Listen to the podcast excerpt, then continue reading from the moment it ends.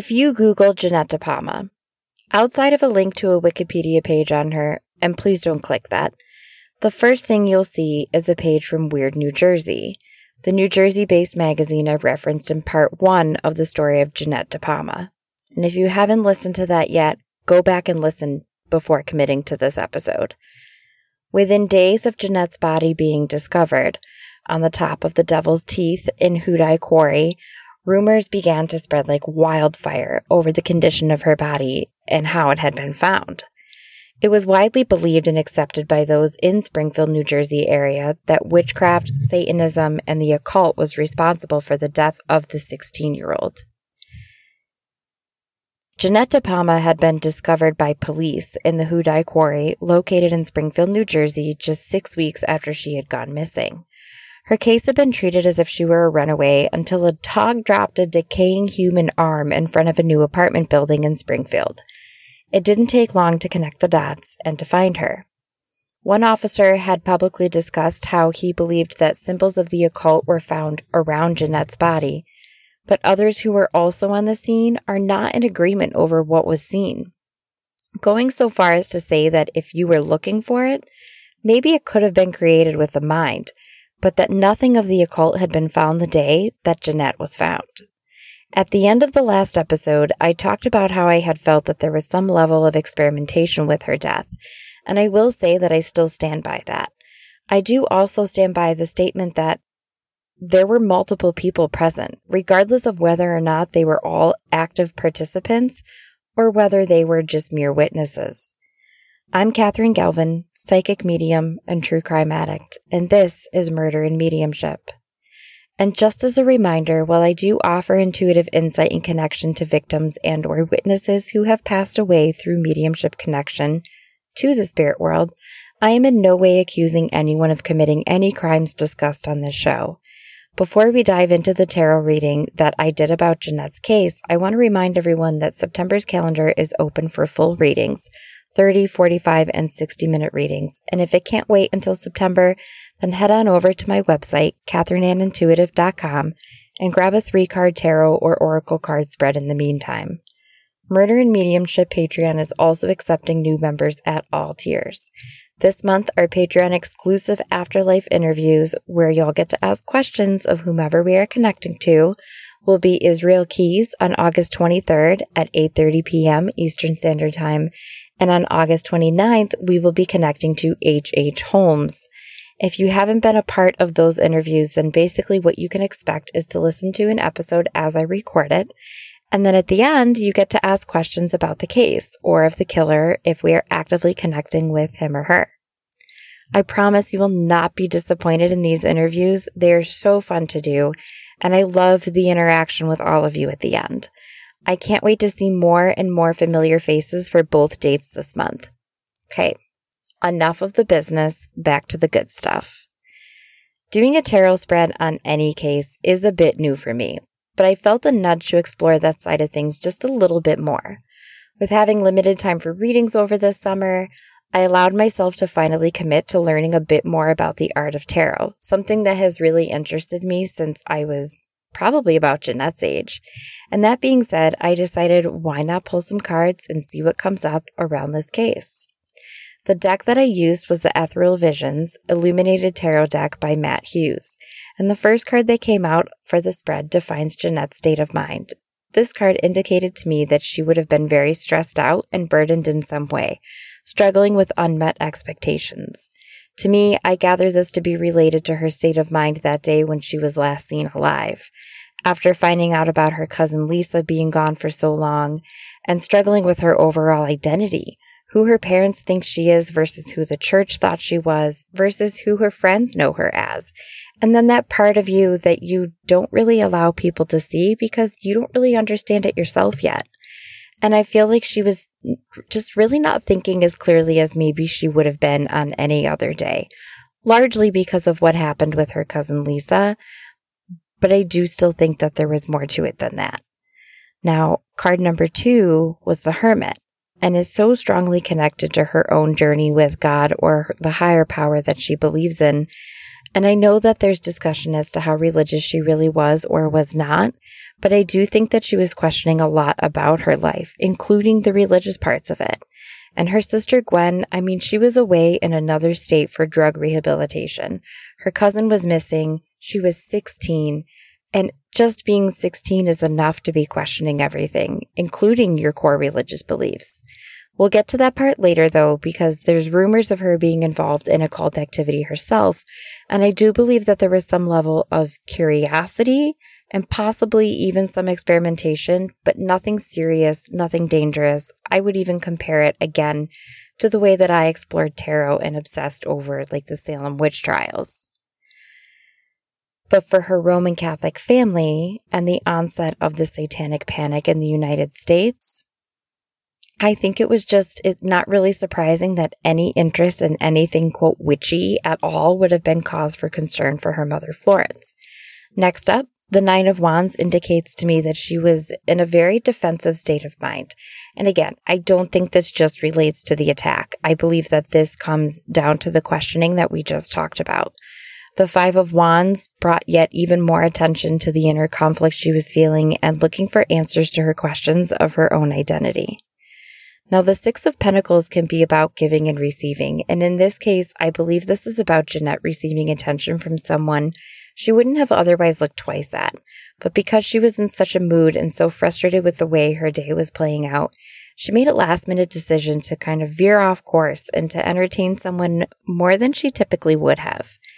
The Nine of Swords to follow, again, being in a state of crisis, depression and anxiety, walking into a situation that evening that she had some fear around I feel like she was being shown something or was being led to believe that she was being shown something that she wasn't really being taken to.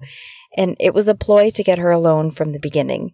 No one was laying in wait for her, but once they saw her, once they saw her hitchhiking, and once they saw her vulnerability, they had her. They knew that they could live out something that they thought about for a long time, whether it would have been with her or anyone else. She was there for the opportunity and for the taking. I do want to say too that I, I feel like some of this would have been based or kind of not based on, but it would have been even made possible by different people that she would have been hanging out with. So maybe this was someone she had previous exposure to. Overall, though, the card spoke of lack of fulfillment, feeling alone even if she wasn't physically alone, and looking to fit in and feel good and less stressed. I think all of that kind of brewed the perfect storm for her to be a bit reckless in her decision making that afternoon. So let's knock some theories out. It's said that Donna Blattes and her family didn't even go to Jeanette's funeral, and that raised some questions for some people. Some said this was because Jeanette had overdosed at a party at the Blattes house and was carried to the top of the cliff to cover their own asses. This one is a solid 10 out of 10 no, in my opinion. Others could account for the fact that there was certainly no party around that day, and so it just wasn't possible.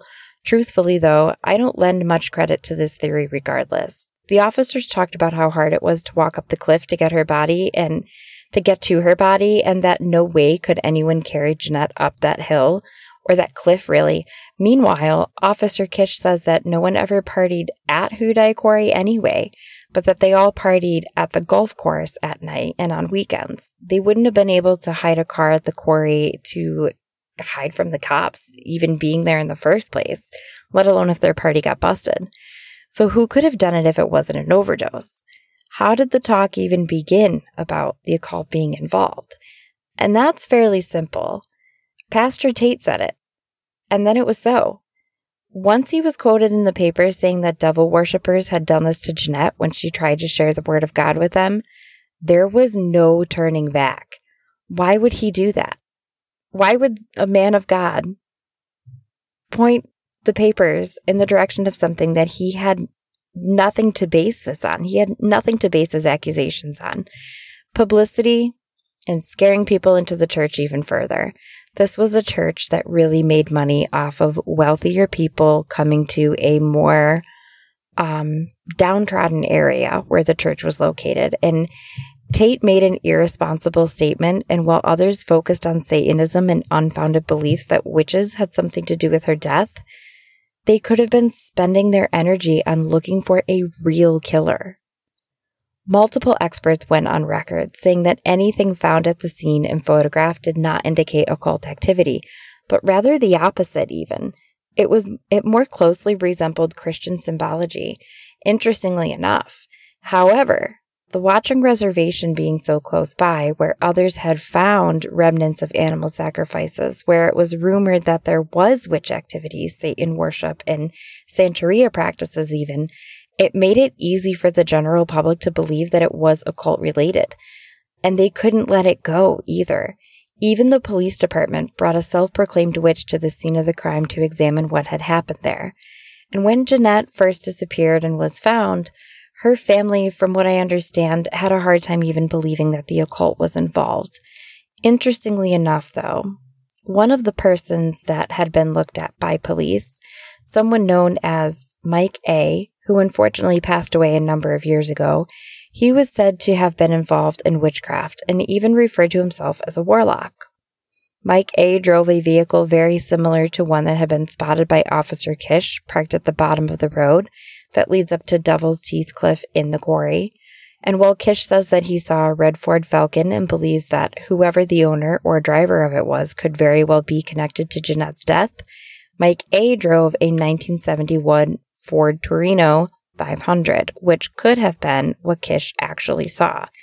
If you don't know what these vehicles look like, give it a Google because same, my friends, same.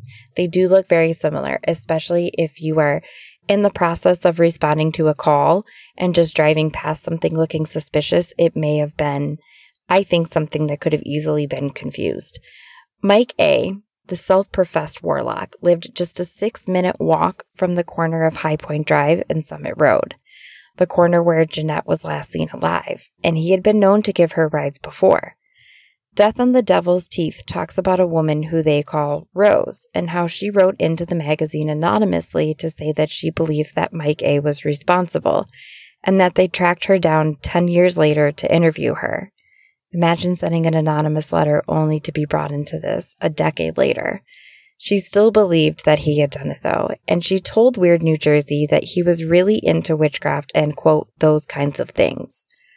Rose had begun to hang out with Mike on her own, but she was beyond shook when he noticed her crucifix necklace and immediately told her that he couldn't be with her in any way whatsoever as long as she wore that necklace, which was the end of their budding friendship. Even more interesting, though, Rose goes on to tell Pollock and Moran, the authors of the book, that there were two others who routinely conducted rituals with Mike, which fits my multiple attackers theory as well. A friend of Rose's known as Melissa, to readers of Death on the Devil's Teeth, and I, I want to say that this is her real name, but again, I can't be positive. There were so many names that were changed just for the sake of anonymity that it's it's kind of hard to keep track of them all. But she recounts instances where Mike was physically aggressive with other female students at his high school, and he actually moved to another state not too long after Jeanette's body was found. The last jaw dropper with Mike A is that he was actually very attracted to Jeanette, and she didn't really feel the same way, nor was she shy about letting him know that. So could he have snapped? Maybe he took her out there to show her something ritualistic because of her curiosity. And again, I do think that she was curious. I do not think she was actively participating in anything. Or maybe he told her he wanted to show her something but didn't really plan on showing her anything at all. I do believe that that strong feeling of occult activity, quote unquote, comes from this person's involvement or suspected involvement, even. And I'm not sure that I'm convinced the murder was sacrificial or centered around anything ritualistic at all maybe only that the person responsible had a greater interest in it than most. I think that might shock some of you that I went that way. Melissa won't speak to Weird New Jersey about her experience with Mike because of, quote, possible repercussions for her and her family. Well, I'm not sure what that means. I believe she is still living in the area, and I, despite, I know, despite curiosities, it's not my place to speculate. I think there's a lot of pain behind some of these stories, and it's not okay to drudge up anything for entertainment purposes. They aren't the only people who believe that he had anything to do or really everything to do with Jeanette's murder. But as I said, he died at the age of 56 in 2010, taking with him any knowledge that he may have had about Jeanette's death. Other theories and rumors floated around, but none of them really hold any water at all. For example, some believed that George Parcell, the chief of Springfield Police Department, had a son who was involved, though it's literally impossible that either of his sons had anything to do with her death. Then, of course, there's the theory that she was accidentally shot by a police officer during target practice, and her death was a massive police cover up. The only legitimacy to this is that the police used one area of Houdaille Quarry for shooting practice. But when you consider where they would shoot and couple that with the location of where Jeanette was found, this one doesn't really add up either. Plus, the small fact that nothing about her body showed any indication of a gunshot wound whatsoever, at least nothing that hit any bone. These next two raise some eyebrows, though. And while many of you are convinced that it couldn't possibly be anyone other than Mike A., which I totally get, these people don't look all that innocent either. First, the quarry guard, Tommy Rillo. Rillo was never actually investigated by the police as far as Officer Kish knows, which kind of floored me. He's been described by many as sort of on the slower side, and this seems to be why police neglected to look at him. Tommy was in his late 20s or early 30s at the time of Jeanette's death and regularly toured the perimeter of the quarry and checked on the various buildings on the lot. He did this daily, and yet he never saw or smelled Jeanette's body.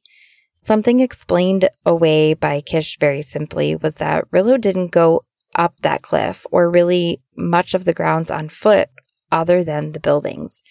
He was paid to guard the buildings, and that's what he did. Evidently, he also had a series of locks and keys that he used to lock the gates each night. Not to even question this person, though, to not even question them at all, someone who would have been the most likely to have even had the chance to have seen something strange or out of place, that seems super irresponsible. Furthermore, when Weird New Jersey started investigating this, this case, they found they had found what they thought was Tommy Rillo's email address, and when they reached out and inquired as to whether or not he was the same Tommy Rillo that used to work as a guard for Houdaille Quarry, he mysteriously replied, "No, Jeanette." Dot dot dot. And no other no other interaction was had. If that doesn't give you chills up and down your spine, oh my god. Finally, there's Red. Red was a caddy at the Baltusrol Golf Club, aka Baltusrol Red. Red actually lived in Houdaille Quarry, about 50 yards from where Jeanette's body was found. He was an interesting looking character with a scraggly beard, red hair, and described by most as an old hippie. It sounds to me if he wasn't quite playing with a full deck of cards either, as when he would caddy at various local golf courses, he would be paid in tips and then bury that cash near his lean to on the quarry. Well, asshole teenagers would watch him, and when he left this area where he was living, they would dig up and steal his money. It's thought to be suspicious that he wouldn't have smelled the decomposing body during the summer months either, though. And so how could he have not have said anything to authorities unless he himself was responsible for her death? And even more suspiciously, not a good look here, he up and left right around the time he had disappeared. And it appeared that he had left in a hurry. His small home, or sardine can, as detectives called it, they found a ri- they found a like a, a pot of rice that had been cooking. Um, and it, it just looked like he really left in the middle of cooking or eating really abruptly. So no one could find him for quite some time, but when police did catch up with Red, they cleared him as a person of interest in the case. So if he weren't connected to her death, then why would he leave in the middle of golf season if that's how he made his money? There were other golf courses to caddy in the area, and I believe he was eventually found to be working or hanging around another one. In my opinion, though, he saw what happened, and whoever was responsible saw Red seeing what had happened. And I believe that Red left in order to put some distance between himself and what he had seen on the day that she was killed. Regardless of what was or was not found around Jeanette's body, the panic over Satanism and witchcraft skyrocketed as soon as the first article was published quoting Pastor Tate. Now, Jeanette's cousin Lisa, the one who had run away before Jeanette disappeared, she went to the scene where Jeanette had been found, and while she was there, she claimed to have found tiny crosses all over the ground made out of twigs laid across one another. This was only three days after the fire department had to strategically lift her body down off of the cliff. The imprint of her body was still there on the blackened ground, and she says that what others claimed. It, it looked like Jeanette was laid between logs placed there to look like a coffin or an altar of some sort. The photographs taken of the scene, they don't support this though, but those have only recently surfaced. As previously, law enforcement had told anyone inquiring that the records had been lost to flooding from a hurricane. So, were they actually misplaced? Were they destroyed? Were they not destroyed? Where did these come from? Did they think they were destroyed? I meant, why would they have insisted that the files were gone when they actually weren't? Did they have a reason to be hiding them? Finally, the very last person of interest comes from Lisa and a vision that she had. And on this podcast, we lend credence to visions and intuitive instincts. In Lisa's vision, she saw a blond man with horn rimmed glasses driving a green Buick pick Jeanette up while she was hitchhiking on Mountain View Road. She saw them, now this is in her vision, park at the base of the cliff where she was later found in real life and saw them walk up that cliff together. This vision gave Lisa a feeling of dread and she had never that she had never felt before and it wasn't much later that Jeanette's body was actually found on that very cliff. There's one more theory about and there are plenty of theories, but there's another theory that her death had something to do with like a, a mafia hit or a mob hit because of who her family was in the area. And you can read more into that one on your own as well, but I don't really believe that it had anything to do with it. So I didn't really give it any airtime here. But this theory about the green Buick, this leads us down a different path to the stories of three other women, Joan Kramer, Mary Ann Pryor, and Lorraine Kelly, and one person in particular who just may connect them all. So, what do you think? Occult killing? Killed by someone who was obsessed with the occult but wasn't actually a ritualistic killing? Was there one killer or more? Were they a serial killer? And lastly, do you believe that some crimes simply aren't meant to be solved? We will revisit Joan Kramer, Mary Ann Pryor, and Lorraine Kelly down the road in Murder and Mediumship. But for now, that's all for today, and thank you for listening to Murder and Mediumship.